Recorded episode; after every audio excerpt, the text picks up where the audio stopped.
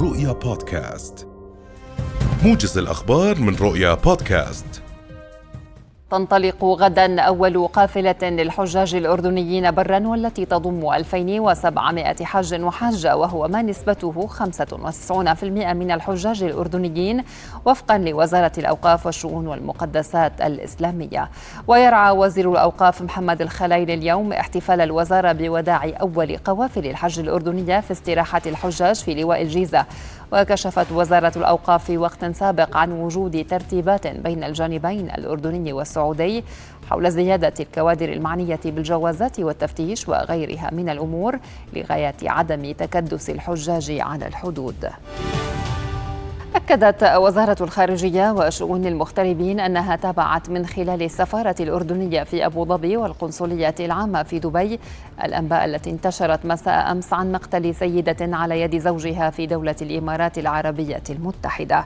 وقال الناطق الرسمي باسم الوزارة السفير هيثم أبو الفول إنه جرى التواصل مع ذوي المرحومة وتقديم التعازي وصادق المواساة لهم بهذا المصاب الأليم وعرض كل المساعدة الممكنة. وعلمت الوزارة من ذويها أن المرحومة جرى دفنها في الإمارات مساء أمس وقد ألقي القبض على الجاني وهو من جنسية عربية.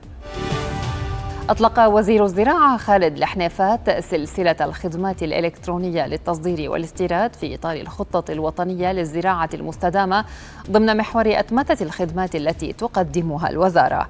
الحنيفات قال خلال مؤتمر صحفي عقده اليوم إن الوزارة عملت على أتمتة خدماتها وذلك انطلاقا من التوجيهات الملكية السامية التي أكدت على تحويل الأزمة إلى فرصة والاستفادة من أزمتي فيروس كورونا وسلاسل التوريد من خلال تنظيم العمل.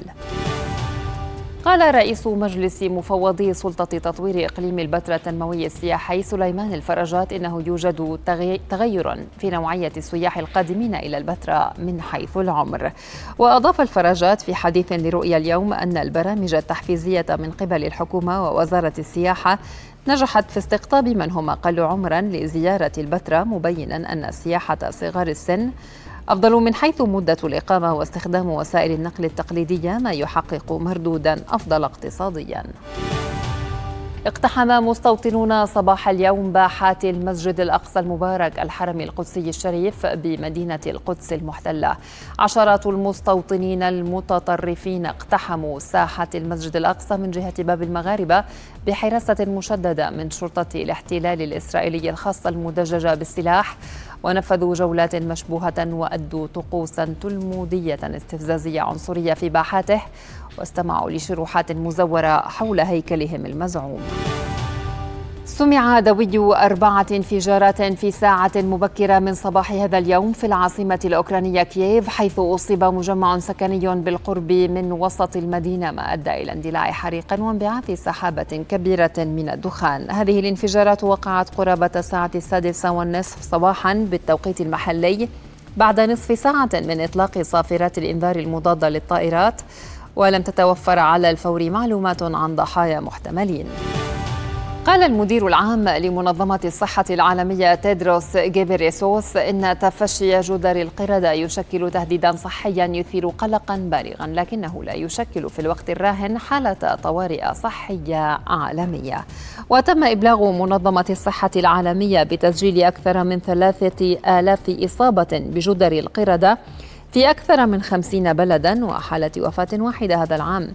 وقال تيدروس بعد الاطلاع على تقرير الخبراء إن لجنة الطوارئ عبرت عن هواجس جدية بشأن حجم التفشي الحالي وسرعته مشيرة إلى أمور كثيرة لا تزال مجهولة على صعيد التفشي.